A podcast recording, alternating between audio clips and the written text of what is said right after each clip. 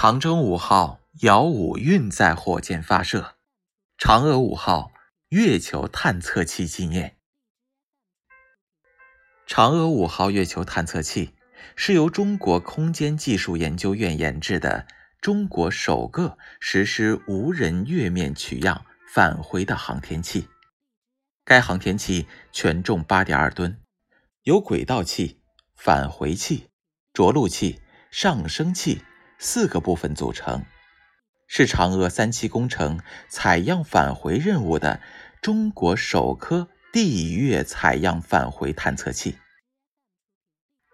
此次任务是探月工程绕、落、回三步走的收官之战，有望实现中国航天史上的四个首次。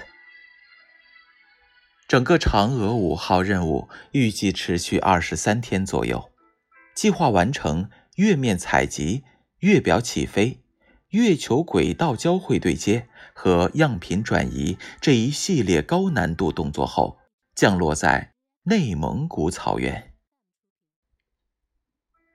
嫦娥五号月球探测器于二零二零年十一月在我国文昌航天发射场首次搭乘。长征五号遥五运载火箭奔向月球。